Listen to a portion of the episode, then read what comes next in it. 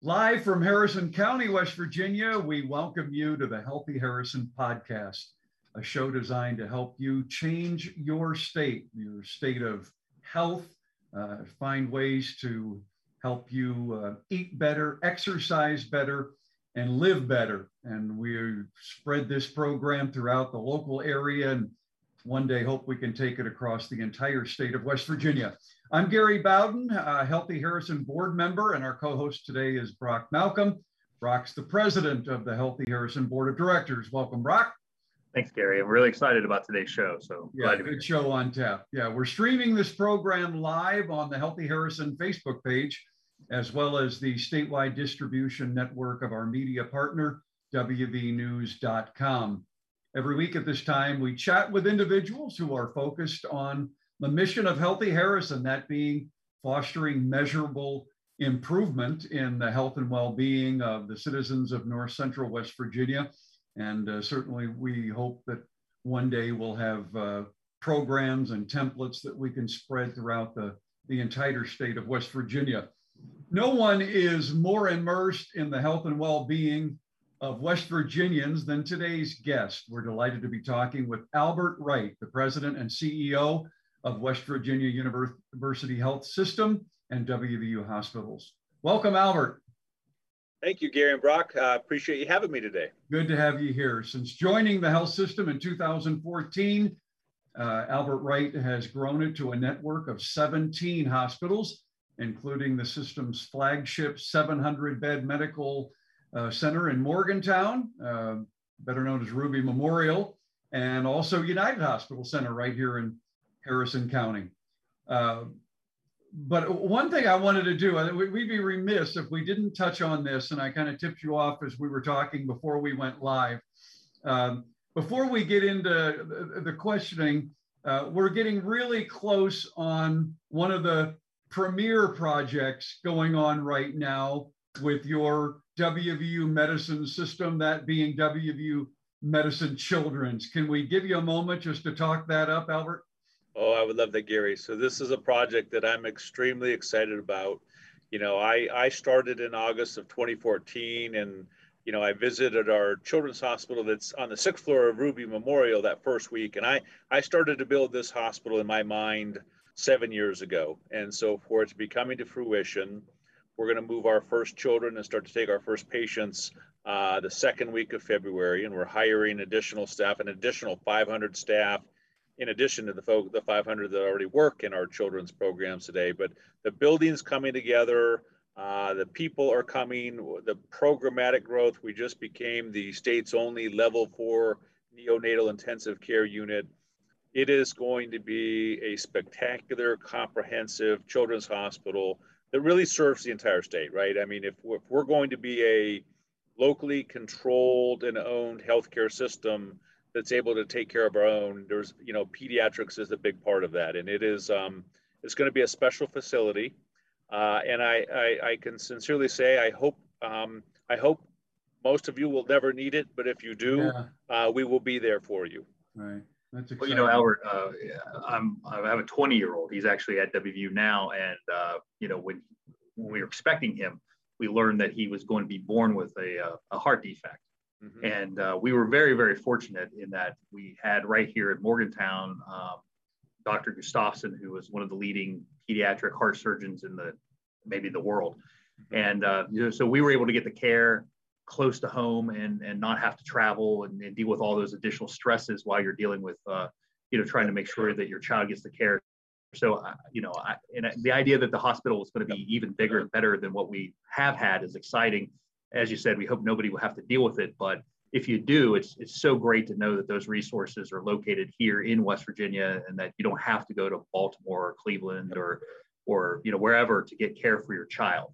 It's it's a big deal. Dr. Gus, I have to say, was was one of the best of all time. The the the countless lives and children he touched are amazing. He recently retired, and we replaced him with another superstar uh, pediatric pediatric heart surgeon that came to us from the Children's Hospital Philadelphia, grew up in the Steubenville Wheeling area, so he'll continue on that legacy. But um, it's going to be a special place. In addition to obviously the you know, the inpatient care that you're used to in the children's hospital. It will now have its own uh, pediatric uh, emergency department, all pediatric imaging, its own cafeteria, gift shop, uh, ORs, and everything. So it is truly a standalone 150 bed hospital here on the campus of Ruby Memorial in Morgantown. It's it's going to be a lot of it's going to be a lot of fun to see that one come to fruition. Yeah, and, and let's face it, you know, we're both focused on better health for all of West Virginia, and and it starts with our kids. So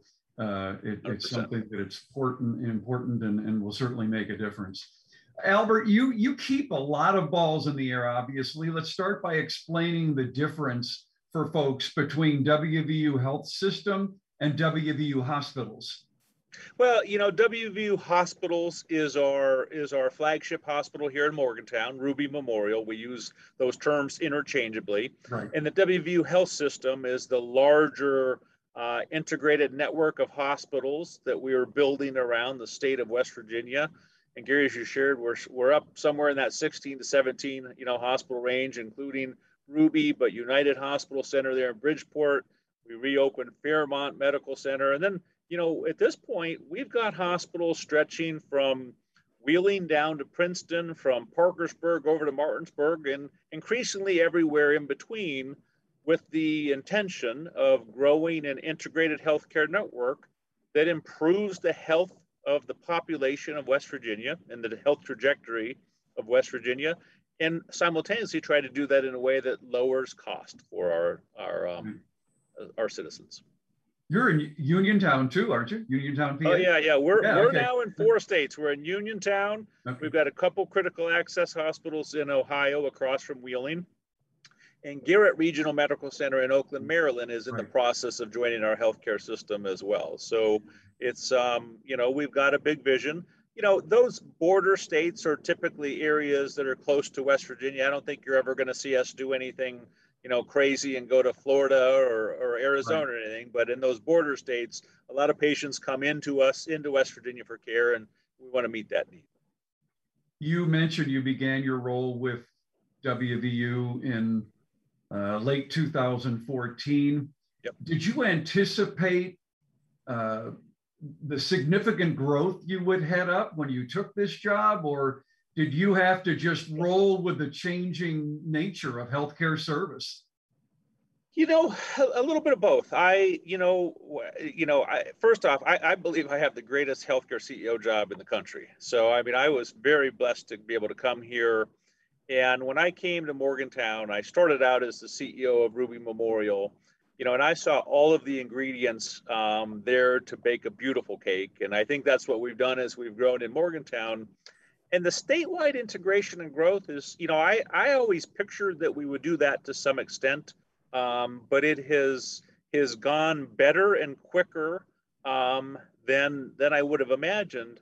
But it's all good. So when you look at these opportunities to go out, and we'll talk more during our our half hour, as you look at these opportunities to go out and build an integrated network and take care to parts of the state um, that didn't have that level of care you know, previously, or in some cases, some of these hospitals that have joined our system, I truly believe um, would not have survived without becoming part of a bigger integrated network. It just, you know, feels really good um, to be improving the health trajectory of the state. Now, a lot of this is generational change, so it's not going to change overnight, but we're putting the infrastructure in uh, to hopefully become a role model healthcare system um, that the state deserves. And remembering, you know, as you see more and more healthcare consolidation around the country uh, in, in this formation of these bigger systems, it's important that we have a healthcare system that is always going to be based and locally controlled in West Virginia.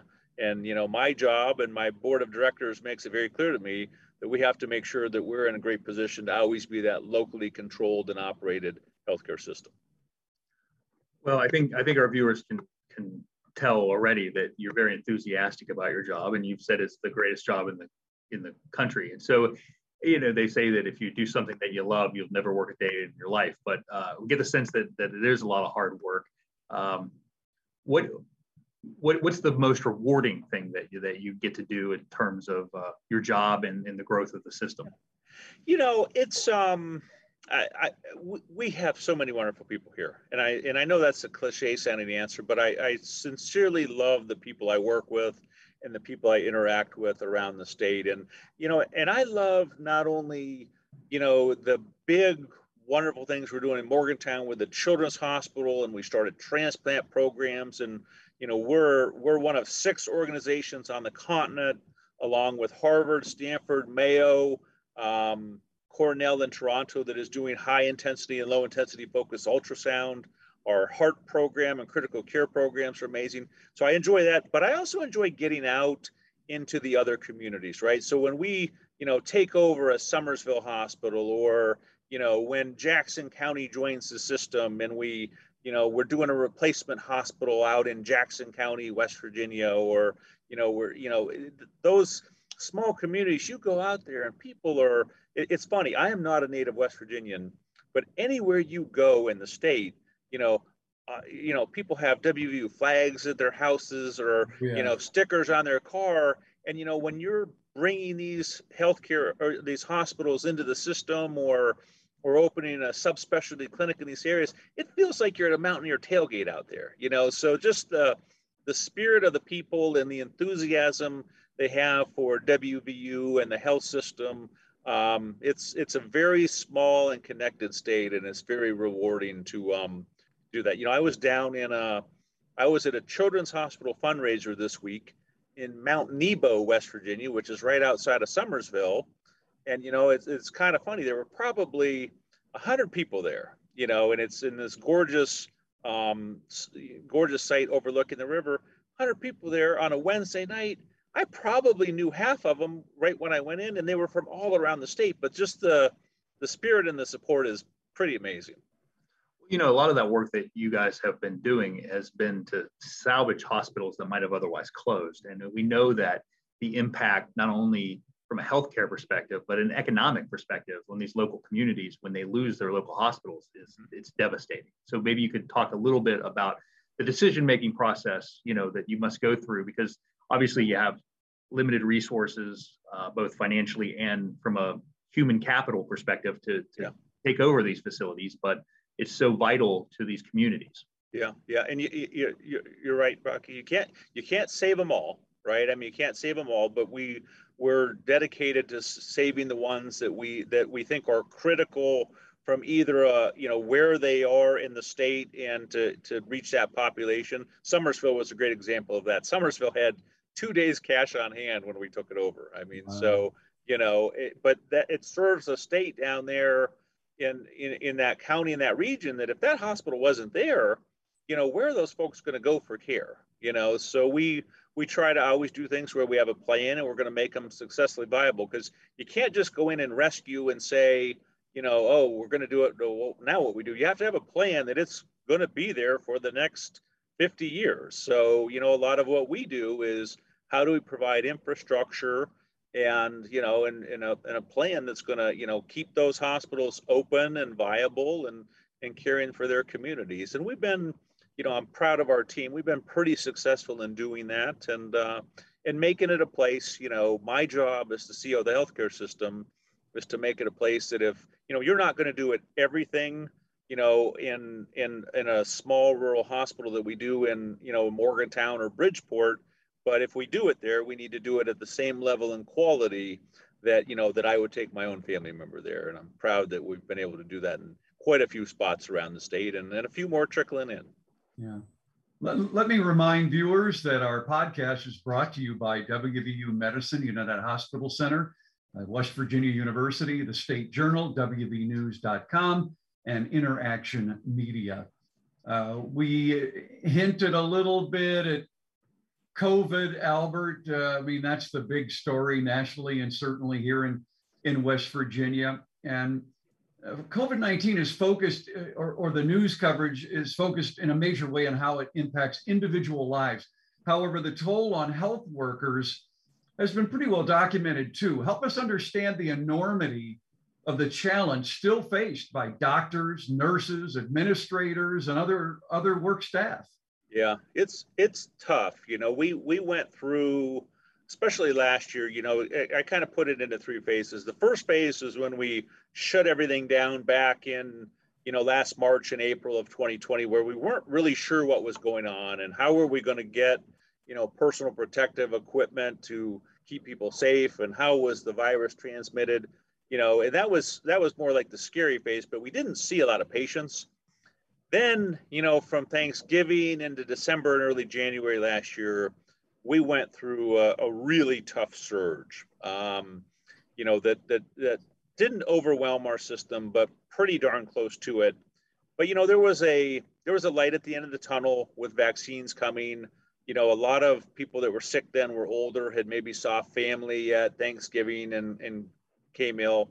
You know, and it, and it really felt like we were doing God's work there if you would have told me at the end of that surge that we'd be going through an even more difficult surge um, here in you know august and september and still currently i, I wouldn't have necessarily believed it. But right. this has been a real strain. And, and especially those folks on the front line in the emergency rooms in the intensive care units. If you have um, loved ones that work in healthcare right now thank them for what they're doing um, they're they're they're mentally strained and challenged right now, and um, and I'm hopeful that people, you know, I, I won't push too hard today.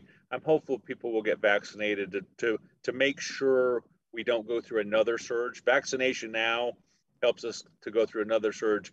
It would be very challenging for our healthcare system um, to go through what again what we're dealing with right now. And from a staffing standpoint, it would be a tough one. So this has been far and away these past couple months has been the toughest part of my 25 year career, but I'm exceptionally proud of uh, the people I work with and, and the efforts they've taken. There's been a lot of talk uh, about vaccine mandates across the nation and lately right here in West Virginia. And I believe it was Wednesday of this week, the governor uh, mentioned a bill that would require businesses to afford medical and religious exemptions. WVU Medicine expressed opposition to that bill in its current form. Can you explain why? Yeah, you know, our, our concern was that we, we want to make sure we, we don't have too much of a slippery slope. Probably the, biggest thing uh, in the bill that we had concerned about was the ability for, we're, we're concerned that almost any exemption that an employee would list um, as long as it was notarized, would have to be accepted, which is which effectively completely undermines the capability of a, of a mandate. We agree wholeheartedly that any employer requiring vaccination has to have an appropriate um, medical and religious exemption process. But if you allow every employee to just write down, my name's Albert Wright and I don't believe in vaccines and have that notarized, our concern is you really can't have a requirement and you're taking that out of the capability of a small business or a healthcare system because people that are concerned about the vaccines are just going to do that exemption. So it, it's just too much of a blanket exemption process, I think, to um, and, and, I and I suspect that the intention was well-meaning in that you have to have um, medical and, and religious exemption processes, and that's already codified into law. But if, if, if there isn't able, an ability for the employer and the employee to interact around that and clarify and make sure it's appropriate, it really undermines, in, in our opinion, the ability to have a vaccine requirement. And we, we also fear, we could talk about this a lot, we also fear that creates a very slippery slope around other vaccines as well. Right. Yeah, you mentioned, I mean, it, obviously the Americans with Disabilities Act already requires employers to to to accept um, legitimate medical and and religious exemptions. So this this bill really um, is redundant in that sense, but at the same time, as you said, it it it, it sort of cuts the legitimacy of those uh, exemptions yeah. and allows people just to assert. And so I, I, I understand where you're coming from. Um, I guess we'll we'll shift gears away from that, and uh, and and and so we'll say that with with the health system and the hospitals, um, obviously you're you're treating people who are sick or injured. Healthy Harrison you know, tries to focus on improving people's health and well-being to minimize their need for mm-hmm. hospital care, and, and you know obviously uh, trying to drive people into primary care in a preventative way. can you still be strong partners in changing?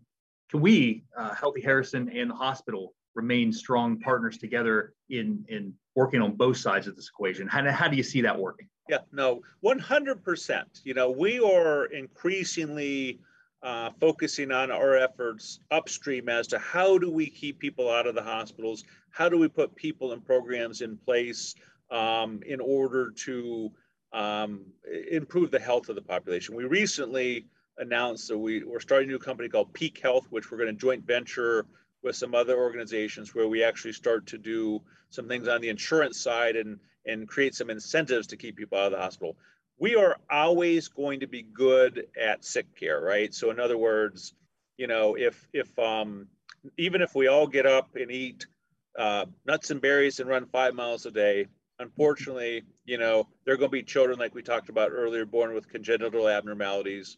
There are going to be people that develop cancer. There are going to be traumas on, you know, Route 79. So we still need to be able to take care of those types of patients. But increasingly, um, health care, well, just, you know, our doctors, nurses, and clinicians want to do the right thing. Increasingly, we're involved in what are called value-based agreements where, where we are financially incentivized and altruistically incentivized to do things that keep people healthier so that when somebody is pre-diabetic, we jump on that and say, we are not going to let this person become diabetic, or we're going to teach them how to eat better or exercise or just live healthier healthier lives. So I don't see it as a as a compromised position at all for us to understand that yeah we still need to be good at sick care when you need us um, but it's a lot more rewarding for us to to figure out how do we keep that population healthier how do we get people engaged in healthy activities and have us all aligned both morally and financially towards keeping a healthy population because that's you know there's there's nothing like your health and life. And, you know, and our goal is to, to be a partner in that. As you talked about the unification um, of the hospitals into one system, yeah. Uh, obviously you talked about keeping the cost down and improving care and those efficiencies. Um,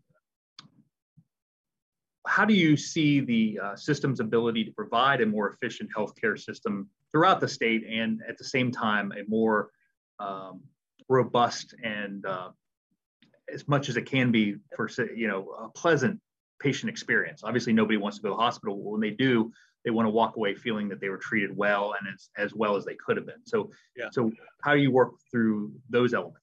No, it's a great question. And so, you know, we one of our big, you know, our, our big secret sauce is our Epic electronic medical record. And everything we do we install our electronic medical record both for inpatient and outpatient services. So, and that allows, you know, whether you're in one of our physician offices, one of our urgent cares, whether you go from a small hospital, maybe transferred up to a bigger hospital, and then transferred maybe home to home health care, whatever the case may be, everything we do is on that electronic medical record so that all of your prescriptions, labs, images, physician progress notes follows you everywhere. And what that does is a it allows for safer care because a lot of times mistakes in healthcare happen during transitions when you're handing information off but the nice thing is you know whether you're in home health at one hospital or the other or in the clinic now everybody can see everything real time right? So we so we minimize mistakes that way.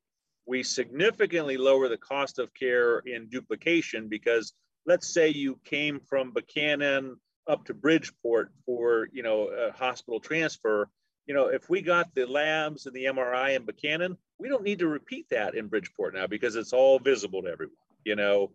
And then finally, a lot of your healthcare dollars are spent on a very small amount of patients. And having this coordinated network of information allows us to really micromanage um, or care manage very complex patients around the state and start to invest in them, what are the tools we can do to put, put in their home that actually keeps them from ending up in the hospital? And sometimes that's us putting a nurse in your home with you eight hours a day or having some type of remote monitoring equipment that that when your vitals start to get out of whack, we come and intervene before you get to the ED. So we actually have studies from the University Health Consortium, which is a group of 100, 102 academic health systems, very much like WVU medicine, that in three year um, follow up to complex patients, Medicare patients that have chronic diseases like um, chronic obstructive pulmonary disease or congestive heart failure,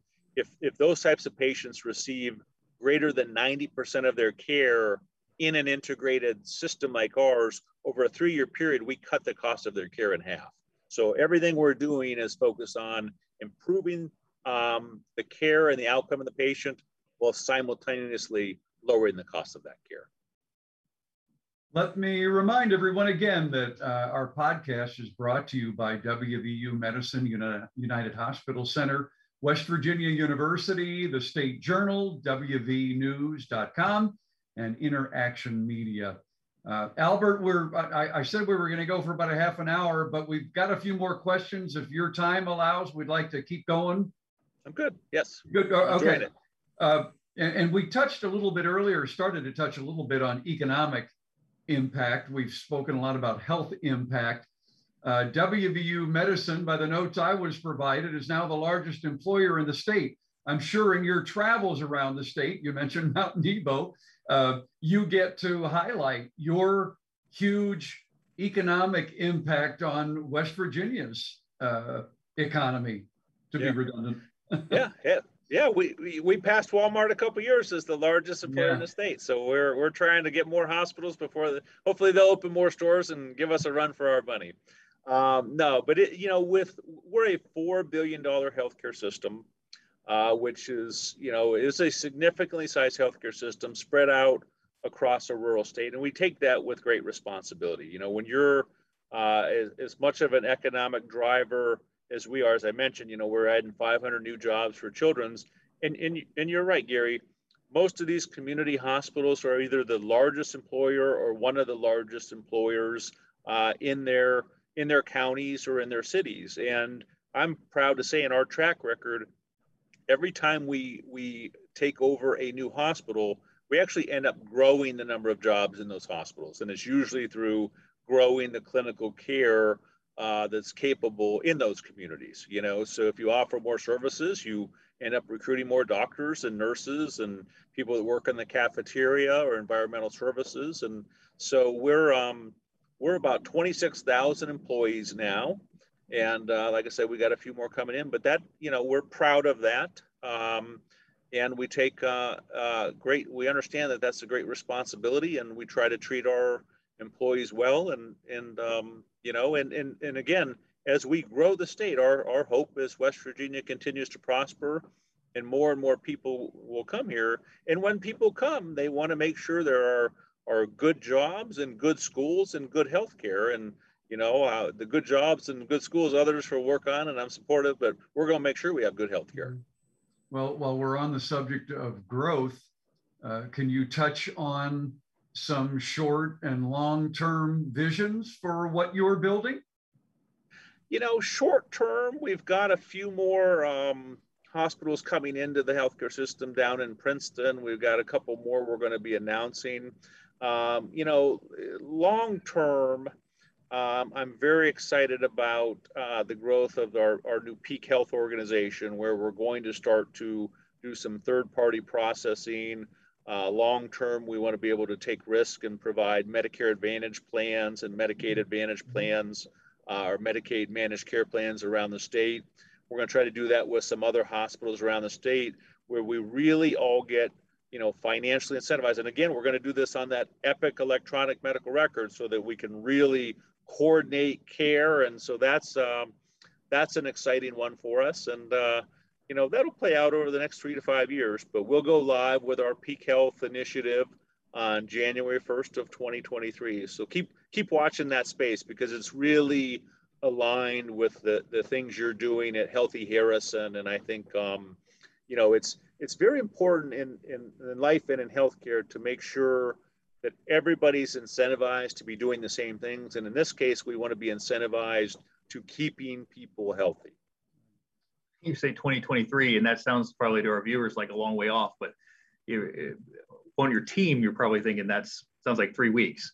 Uh, it's 14 months, and I'm sweating that deadline right now, but we'll be ready. I mean. Yeah, it's amazing how fast that that time will go. Uh, what do you see as some of the biggest obstacles to uh, you know the delivery of effective healthcare in West Virginia um, currently? Obviously, COVID's a big part of it, but uh, what do you see yeah. otherwise, and, and, what do you see coming down the line that that maybe our viewers uh, should be looking out for? You know, right now. Um, it's hard to get past COVID because it's so it's been so disruptive for so many things. Uh, the staffing shortages that we're experiencing right now, um, not only in nursing and respiratory therapy, but quite honestly, all positions. You know, we're we've got we have thousands of jobs open right now, and I'm I'm afraid it's it's going to take 18 to 24 months to build that back. I mean, just in in a lot of a lot of folks have just left their healthcare professions or took taken early retirement. So, you know, I, I think that's going to be a challenge for us to dig out of. Um, I am actively working on a number of programs to, to in many ways, you know, the, the nursing problem right now is a significant supply and demand problem. We, we need to double the number of nurses that we produce um, in, in, in the state of West Virginia. And, you know, I, I met with the uh, the president of Fairmont uh, State the other day about this. I met with a leadership team at WVU to double the size of the nursing school here. We need to, you know, create and produce mm-hmm. um, more nurses, and in order to, you know, keep doing what we're doing. You know, long term, I, I don't know that I have any obstacles that that I'm super afraid of. You know, we are we are very dependent on um, government funding. We're about 75% of our patients are either Medicare or Medicaid patients, and so you're always at the risk of you know changes in the funding to Medicare or Medicaid. So that's something we always have to be aware of. Um, but that's also why you probably, if you if you take note, you've heard me talk about today about not only improving the health of the population, but lowering the cost of care. I fear that if we don't figure out how to lower the cost of care ourselves, somebody's going to figure it out for us. And that's going to be in the shape of a, a Medicare for all or something like that, that we were hearing at the last election. And for a number of reasons, I always think it's better when you solve problems on your own without the government solving them for you. And, um, you know, so hopefully we can do that and, and make sure we're a, a viable organization for many, many years to come. Yeah, you know, it, it, you talk about the uh, the rising costs of things, and, and, and certainly when you're talking about the scale of four billion dollars, even a four percent cost of living increase means you have to be constantly finding ways to to increase what you're bringing in to the tune of what 160 million dollars or whatever that increase is and obviously the funding sources lag way behind that so it's got to yep. be a constant yep. challenge to to find ways to increase your revenues to stay where you were yesterday. Um, yep. You know, eh, I guess in in maybe in closing, uh, Healthy Harrison is is really all about trying to uh, help people improve themselves through health, nutrition, exercise, uh, spirituality, meditation. You know, it's a holistic approach. Sometimes that can be a tough sell to people because they don't necessarily see change as quickly as they'd like do you have any advice uh, through your many years uh, experience uh, that, that people can take home with them from today's uh, talk and, and, yeah. and really put to work? No, I, I love what you do. Um, I applaud uh, the efforts of Healthy Harrison. And, you know, healthcare starts one at a time. We have to take care of ourselves and figure out how to improve our own health. And, you know, and, and I, I should get up and go seven days a week, but five is still better than nothing, right? So we got to celebrate those, everything we do. And remember, everything we talk about, everything you're doing, everything I talked about, much of this is generational change. So you've got to be patient, keep the faith, and you know, and uh, and and you know, and we all have healthcare relapses sometimes where I'll eat too much one day, but then I'll get back on track next day. And you know, it's it's a journey. So I I think um, everybody keeps their heads up and we and it's general ch- generational change and we keep going so keep uh, keep doing exactly what you're doing guys i tell thank you so much that, yeah my, my, gospel has always been the best best uh, healthcare insurance plan in the world is uh, pay attention and take care of yourself and and, uh, and and you won't have to be at that doctor's office quite as often Everything in moderation, guys. Yeah. Everything in moderation. Yeah. Albert Wright is the president and CEO of West Virginia University Health Systems and WVU Hospitals. Uh, we thank you for joining us. Uh, good, good stuff. Good to learn more about what uh, WVU Medicine is doing all across the state of West Virginia. We appreciate you joining us. Thanks for having me. Uh, we want to thank you all for joining us as well uh, for this weekly Healthy Harrison podcast. It's our goal to change your state of mind and ultimately change the state of health here and throughout all of West Virginia.